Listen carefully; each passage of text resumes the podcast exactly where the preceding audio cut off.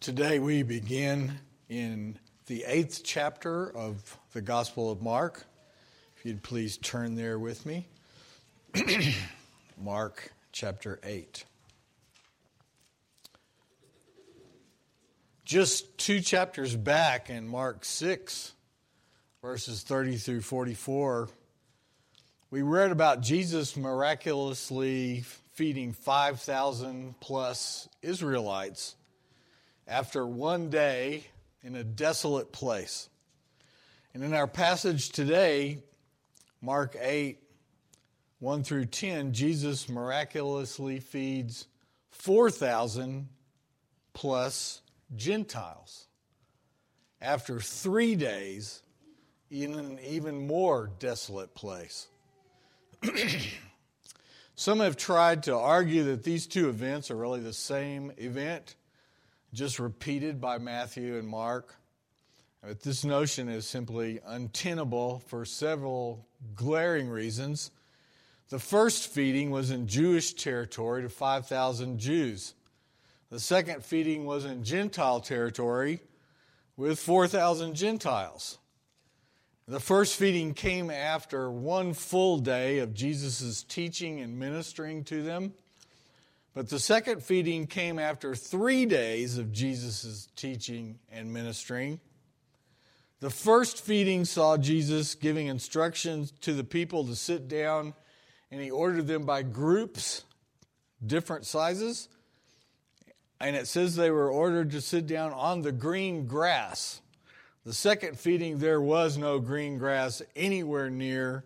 It was a super desolate place dry, more deserty. The first feeding began after one prayer of thanks. The second feeding included two prayers, one for each part of the meal. The first feeding started with five loaves and two fish. The second feeding started with seven loaves and a few small fish. The first feeding saw 12 baskets of leftovers collected. The second feeding saw seven baskets of leftovers collected.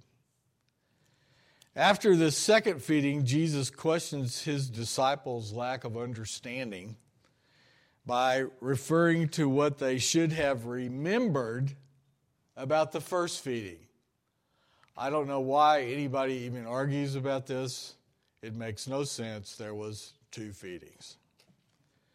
These two events were similar in that both were in desolate places. There were huge crowds at both. Everyone there witnessed and took part in seeing, receiving, chewing, and swallowing the food that Jesus had created out of nothing. The people in both events were fully satisfied, and there was a whole lot of leftovers, broken pieces that were collected. Now, what we will see today in, in this feeding is that this, this story dramatically highlights who Jesus really is. His awesome power of creation is displayed in what is obviously a hands on way to thousands of people. But far too many are still there just to see the show, quote unquote. Even so, the compassion of Jesus is also put on display alongside of his authority and power. This is a incredible, it's an incredible event. And remember, this is creation. Jesus creates out of nothing. There's also a constant disparity between who Jesus reveals himself to be and the blindness of the religious leaders, which is the paragraph after this. And then after that, the dullness or lack of understanding of Jesus' own disciples.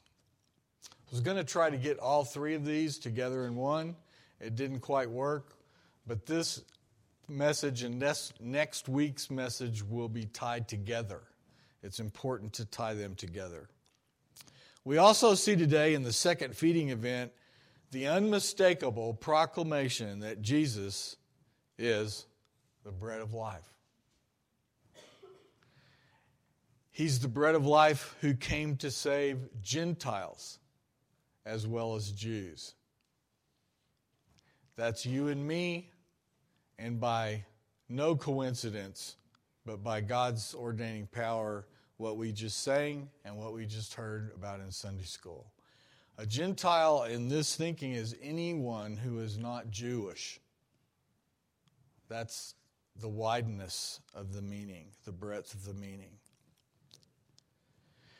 As Jesus gets closer and closer to the cross, it's more and more evident that he is planting in his disciples' hearts the teaching and displays of his incarnate character, which the Holy Spirit will finally open their eyes to, his disciples, especially after Jesus' resurrection. But we see still now it's a process here. If you are able, would you please stand as I read Mark chapter 8, verses 1 through 10? I'll be reading from the English Standard Version. Mark 8, 1 through 10. In those days, when again a great crowd had gathered and they had nothing to eat, he called his disciples to him and said to them, I have compassion on the crowd because they have been with me now three days and have nothing to eat. And if I send them away hungry to their homes, they will faint on the way. And some of them have come from far away. And his disciples answered him, How can one feed these people with bread here in this desolate place? And he asked them, How many loaves do you have? And they said, Seven. And he directed the crowd to sit down on the ground. And he took the seven loaves, and having given thanks, he broke them and gave them to his disciples to set before the people. And they set before they set them before the crowd. And they had a few small fish. And having blessed them, he said that these also should be set before them. And they ate and were satisfied. And they took up the broken pieces left over, seven baskets full. And there were about 4,000 people. And he sent them away, and immediately he got into the boat with his disciples and went to the district of Dalmanutha. This is the word of the Lord. Thanks be to God. You may be seated.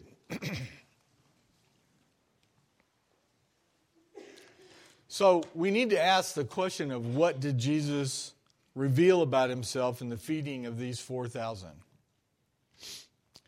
What is self revelation? Jesus is revealing who he is. So we could approach this by just saying, what did Jesus want his disciples and us to understand about him in this miracle. It's so familiar to us, this story, that sometimes we just brush right by it and don't bother to think about this question like we should.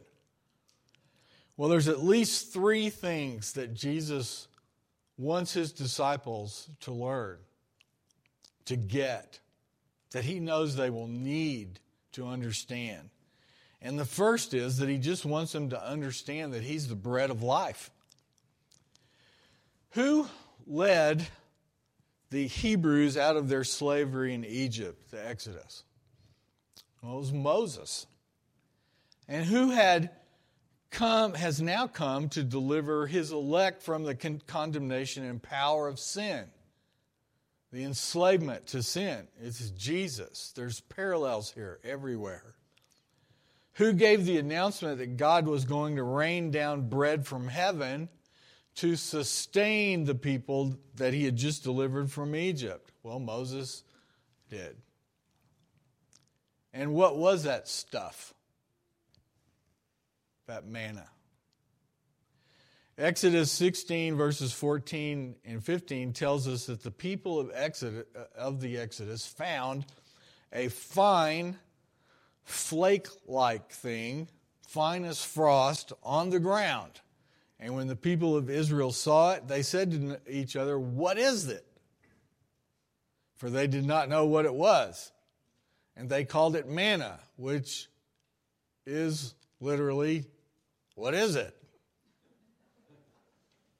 It means literally whatness, not wetness, whatness. And Moses said to them, It is the bread that the Lord has given you to eat. And in Exodus 16:31, we find out it tasted like wafers made with honey. This provision from God was their main food the whole time they were in the wilderness, which was how long? 40 years. It enabled them to survive in a region that was extremely harsh, where nothing would really grow. Now it's time to make clear another part of this picture. Right after the first feeding miracle for the 5,000 in Jewish territory, Jesus personally identified himself with this manna, the bread of heaven. In other words, the disciples and many others had already heard this. In John 6, verses 48 through 51, we hear Jesus' explanation. He says, I am the bread of life. Your fathers ate the manna in the wilderness, and yet they still eventually died. This, indicating himself, is the bread that comes down from heaven, so that one may eat of it and not die. I am the living bread that came down from heaven, and if anyone eats of this bread, he will live forever. And the bread that I will give for the life of the world is my flesh. Now, this obviously got everybody's attention, but hardly anybody understood it. In fact, in verse 52 of John 6, that same chapter, some of the Jews actually thought that Jesus was talking about cannibalism. The Jews, we read, then disputed amongst themselves, saying, How can this man give his flesh to eat? God ties so much together in his word. And for instance, consider the bookends of his life. Where was he born? Bethlehem. What does the word Bethlehem mean? City of bread. And what did Jesus do on the last night of his life? He took bread and broke it and said, This is my body, which is broken for you. So think how much of Jesus' purpose in coming to earth as the God man is explained here. If his disciples could just get this, if we could just get it more, their understanding of what Jesus was doing and why would have grown exponentially, but it took a while for these men. How much of who Jesus was and what his mission was can be understood better by the many implications, implications of Jesus being the bread of life. In both miraculous feeding events that we read about in the gospel here in Mark, the creation of enough bread to satisfy the hunger of how many? 5,000 people first and then 4,000 people. It points directly to Jesus' power, of the omnipotence of God. And the metaphor of bread pictured Jesus' suffering, especially his sacrifice on the cross, which they didn't get yet. But is why he keeps bringing this up, so that they will, after it happens and after he rises, when the Holy Spirit opens their eyes to it all. Well, what's Another thing that Jesus is revealing about himself in this miracle. First, we just saw that he wants them to understand that he's the bread of life, but the next thing he wants them to get that should be obvious because of where he is and who he's feeding here is that he wants them to understand that he's not just bread for Jews, but he's also the bread for Gentiles. This doesn't mean much to us. But this drove some of the Jews absolutely nuts. They couldn't get past their self importance as being God's chosen people. And Jesus goes over and over and over this, and we see it in Mark especially because he wrote to mainly Romans, Gentiles, and he wanted them to see the bigger purposes of God. We should note again that the I came to save Gentile 2 message, which is what Jesus is doing here, was heard in a very dramatic fashion by his disciples at least three times already. When Jesus cast the host of demons out of the man and into the herd of 2,000 pigs, he was in Decapolis. This was a Gentile man. And also in the encounter with the Syrophoenician woman who begged him to heal her daughter, she was not a Jew. He was not in Jewish territory. And then at the end of chapter 7, when Jesus healed the deaf and mute man, he was also in the region of the Decapolis, east and southeast of the Sea of Galilee.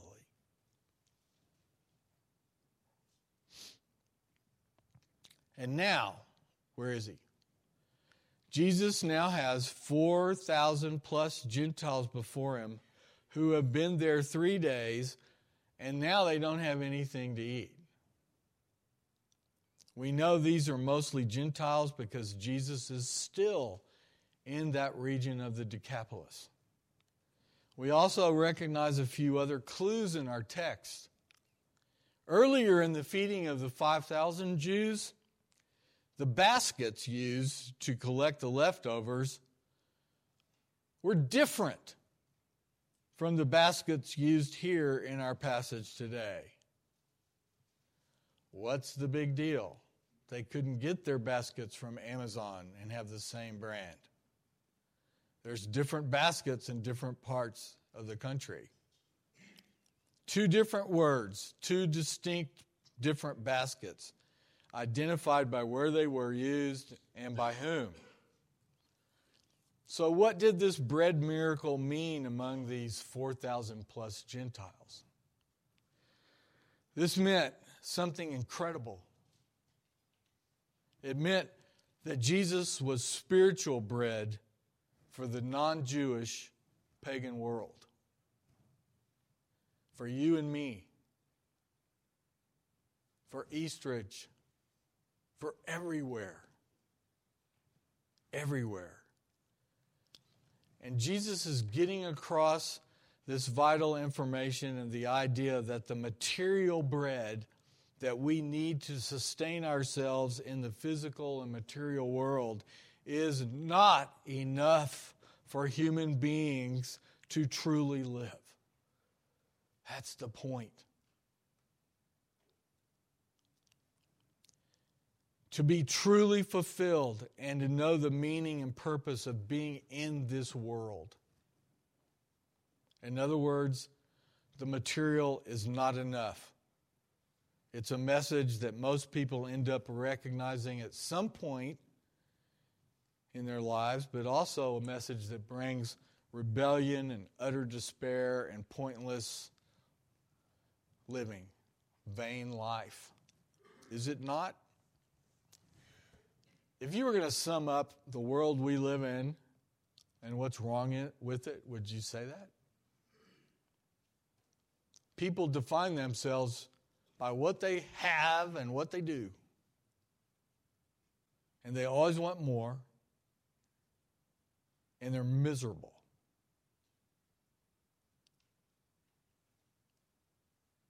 They try to cover it up in various and sundry ways.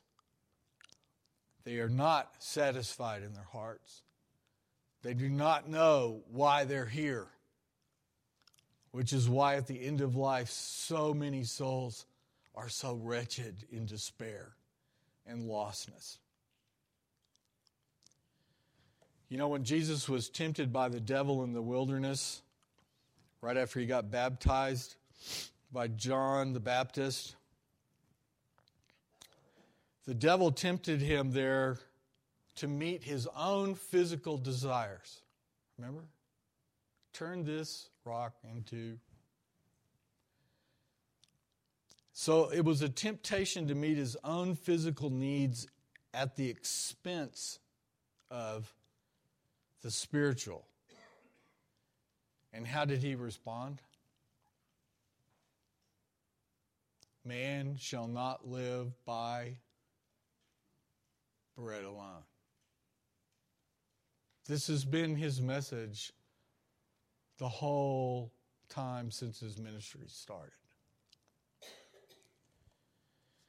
I think a, a, very good way to describe a life that's almost totally consumed with finding all meaning and purpose in the material and physical environment, a good description would be hollow. Empty because it's not going to last. So we jump from one thing to the other, to the other, to the other, and we've always got to have more of something to give us that little spark that we get excited about when something we finally get. And then what happens? We find out it's maybe great, it helps, but it's still empty. It doesn't fulfill the desire in your heart that God made you to have, which is for Him, not the stuff. We need the stuff, He knows that, He provides, but that's not going to satisfy the heart of man. And why? because looking for the answers to legitimate questions in all the wrong places ends up draining the life that, that you've been given. It drains it right out of you. And we all know this when we sit down and think about it, but we don't want to do that because it depresses us. That kind of person has reduced life to the material and not much more. And that kind of focus will utterly and bitterly betray them. And as the years fly by, that person will become more and more aware of their own hollowness, their own emptiness. This isn't new. Every single person in this room knows that. It's observable in every area of life. And most people spend their whole lives trying to shield themselves from the truth of that, the need for God. And they try to fill it with other things. Now, Jesus is trying to get his men ready for when he lives. He's giving them teaching and instruction that he knows is vital and valuable. It's true. And these guys are having a hard time picking it up. And the interesting thing is, that's what what's blinding them is actually their own religion. Which you can imagine how the Word of God feels about that which is why he spends so much time, the next paragraph especially, as far as nearness, proximity to where we are in this book. He deals with the religious leadership all the time because they are leading people straight to hell, missing the point completely. So, as he demonstrates and does these miracles, What are the disciples supposed to be learning? What is the main thing they are supposed to know? I.e., what is the main thing you are supposed to know? I am supposed to know. That Jesus is the bread of life and that there is no life apart from Him.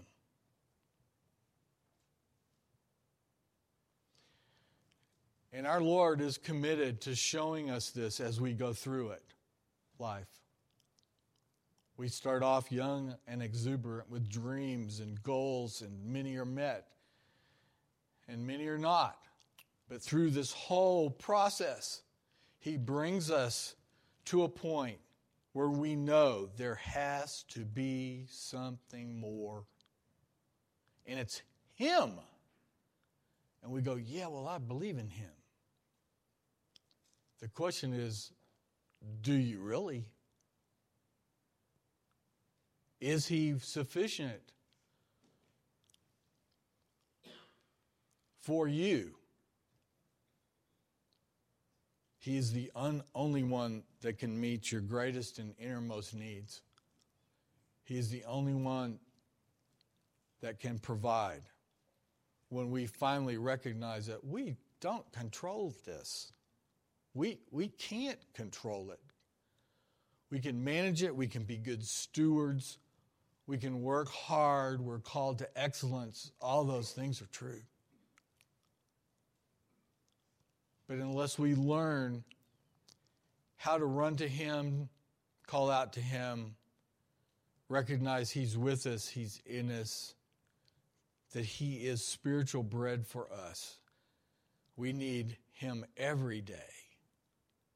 Every day. To know what our purpose is here on this earth. What else did Jesus reveal about himself in this miracle? First, that he's the bread of life. Second, that he's not just the bread of life for the Jews, but for the Gentiles. And now, the third thing we see throughout this passage is that he wants his disciples to understand that his supply always meets and exceeds the demand. Now, we know how that message has been taken to left field and thrown over the fence. People play upon our, we interpret this like we can have anything we want. And so my desire, my heart's good, and what I desire in my heart, God will give me. That's not what he's saying. What we really need, he will always supply, and his supply always exceeds our demands. Whether we recognize it or not is the question. Look at verses 6 through 10 here in Mark chapter 8. He directed the crowd to sit down on the ground, and he took the seven loaves, and having given thanks, he broke them and gave them to his disciples to set before the people. And they set them before the crowd. And they had a few small fish, and having blessed them, he said that these also should be set before them. And they ate and were satisfied. And they took up the broken pieces left over, seven baskets full. And there were about 4,000 people, and he sent them away. And immediately he got into the boat with his disciples and went to the district of Dalmanutha which is on the western shore of the Sea of Galilee. Now, I don't know how you picture this, but we probably got to get that straight. This is not a picture of Jesus breaking one of the loaves, tearing it apart, and then there was huge piles of bread and fish everywhere. And then they went to the pile and kept doing it. That's not the picture.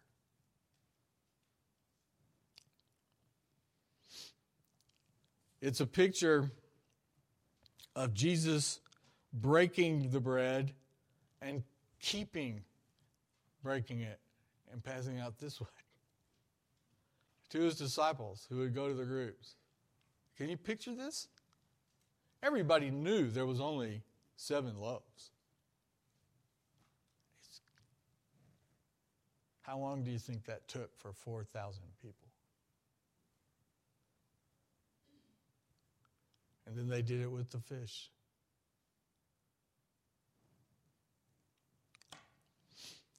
We need to learn what that means for us because this is important. This is not a picture of Jesus breaking one of the loaves and then suddenly there were huge piles of bread and fish. Instead, he kept breaking it and handing out what was needed bit by bit. So we need to be constantly, constantly bringing our needs to Jesus, and he will constantly break the bread and give us what we need spiritually.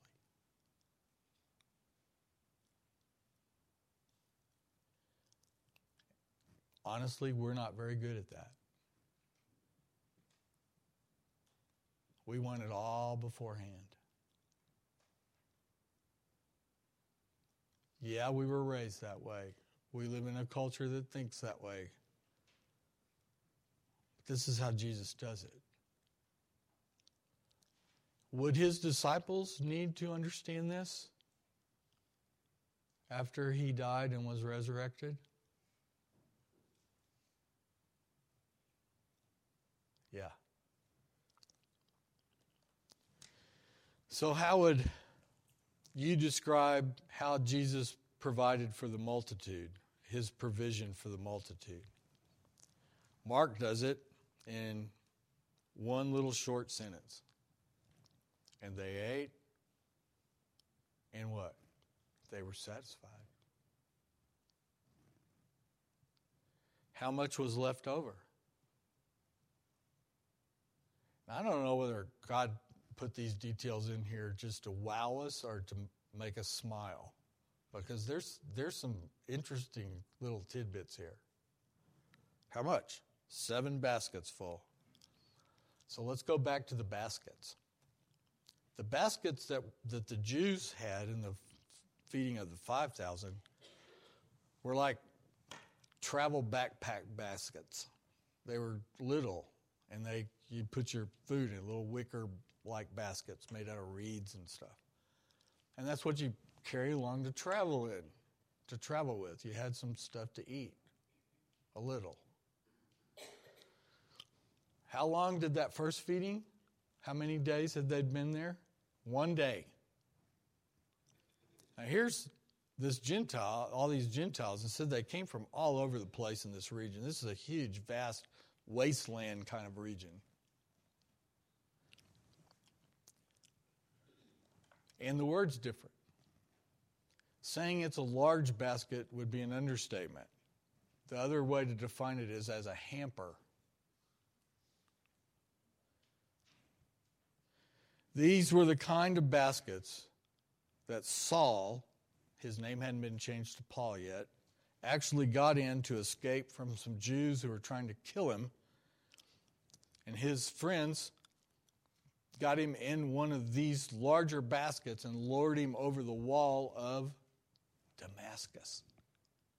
Damascus is in Syria. Okay, this lets you know something about what the people in these different areas had. So they had more baskets available or had brought them somehow, and they had some food, but by the third day they were starving. Even a big one didn't have enough. That there's some lessons in there too. Acts 9 23 through 25. Let me just read that. This is kind of fun. When many days had passed, the Jews plotted to kill him, Saul, Paul. But their plot became known to Saul. These guys were watching the gates day and night in order to kill him. This is that not long after Saul was converted. But his disciples took him by night and let him down through an opening in the wall, lowering him in a basket. That's the kind of baskets here. So these seven baskets are big. There's a lot of leftovers. What does that tell you about God's ability to provide what you need spiritually?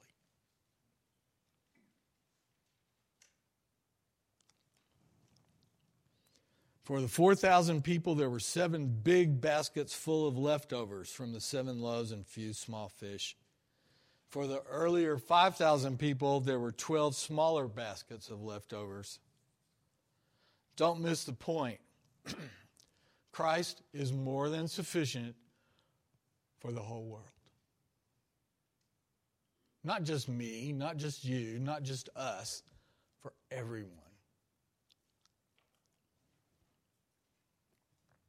The 4,000 plus Gentiles in our passage today have been with Jesus for three days, and when their power or ability to get food was exhausted, Christ's power to feed was not. That's the point.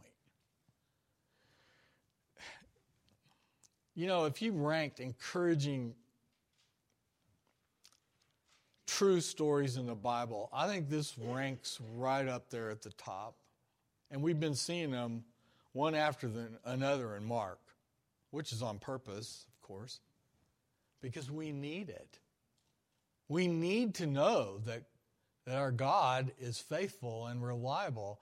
And when we don't see the results that we want right immediately, He is still on it. He will still fulfill His purpose. The issue is always is my purpose lined up with His purpose? And many times it's not. Or he's so patient with us that we start out with this purpose, he has this purpose, and as we go through whatever, he gets us finally to his purpose. I think that's where most of us probably are most of the time.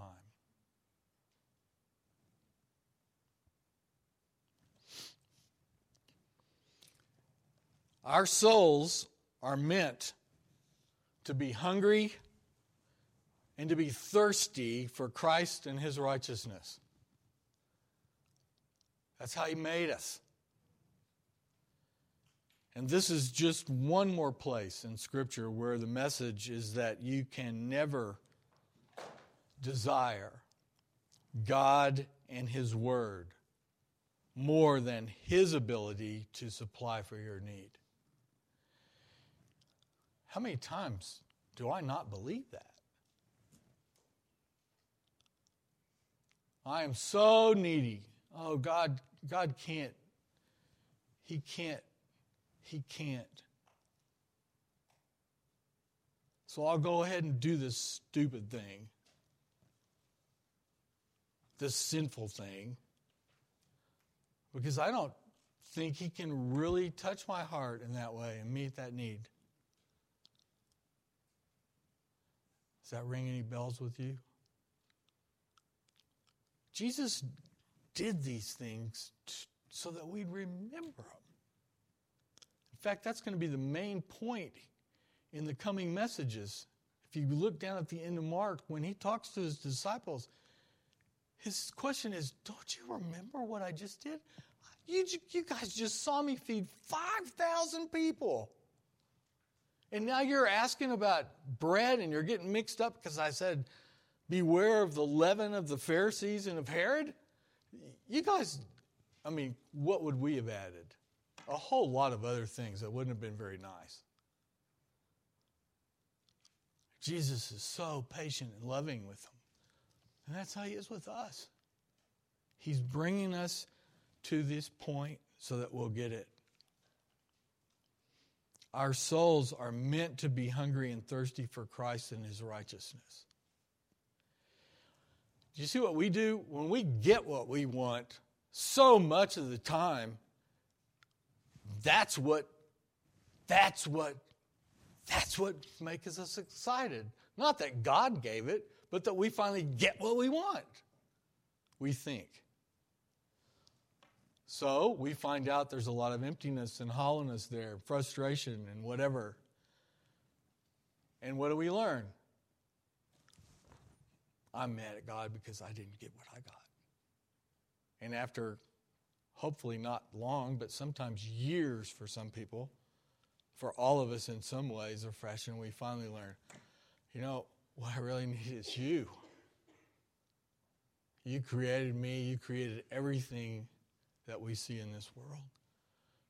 Why am I looking other places? I need my soul, my heart satisfied, and you're the one that does it. And He's given us these stories. They're true pictures of who He is and what He did so that we can remember these things. Do we? That's why we teach the Word of God and not somebody's ideas about everything else in life. Because we need to rehearse these over and over and over again. You know that sin that you fell in this week?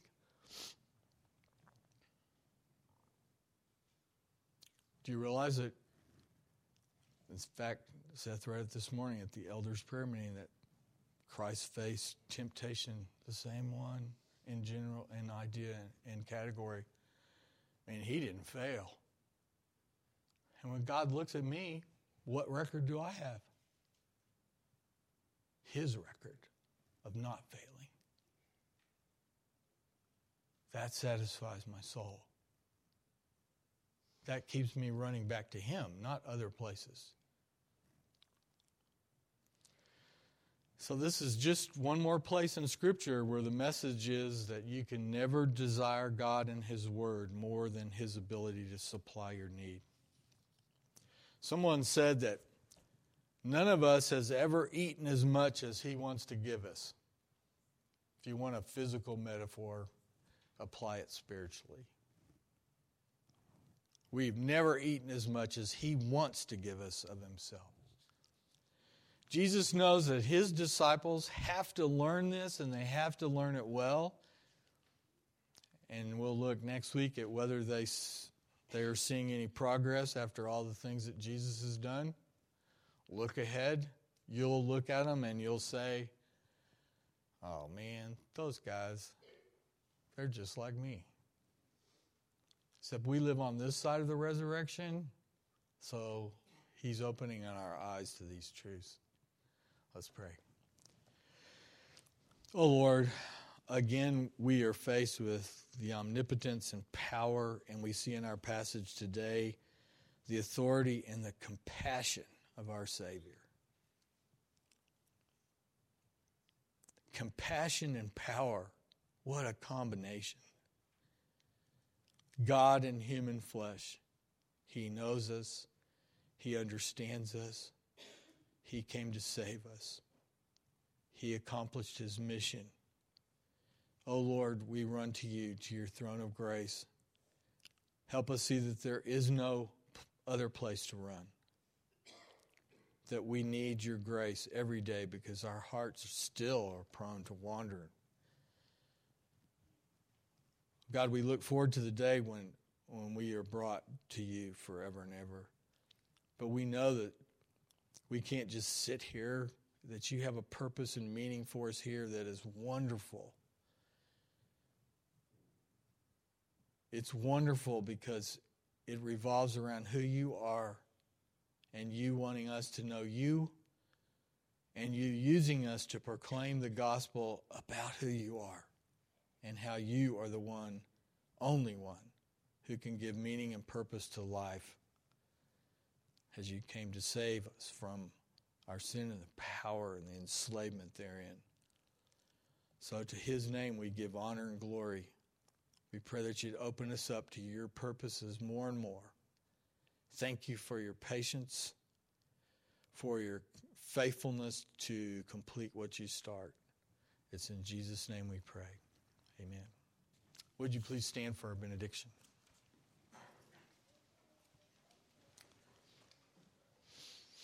The grace of the Lord Jesus Christ and the love of God and the fellowship of the Holy Spirit be with you all. Amen. You're dismissed.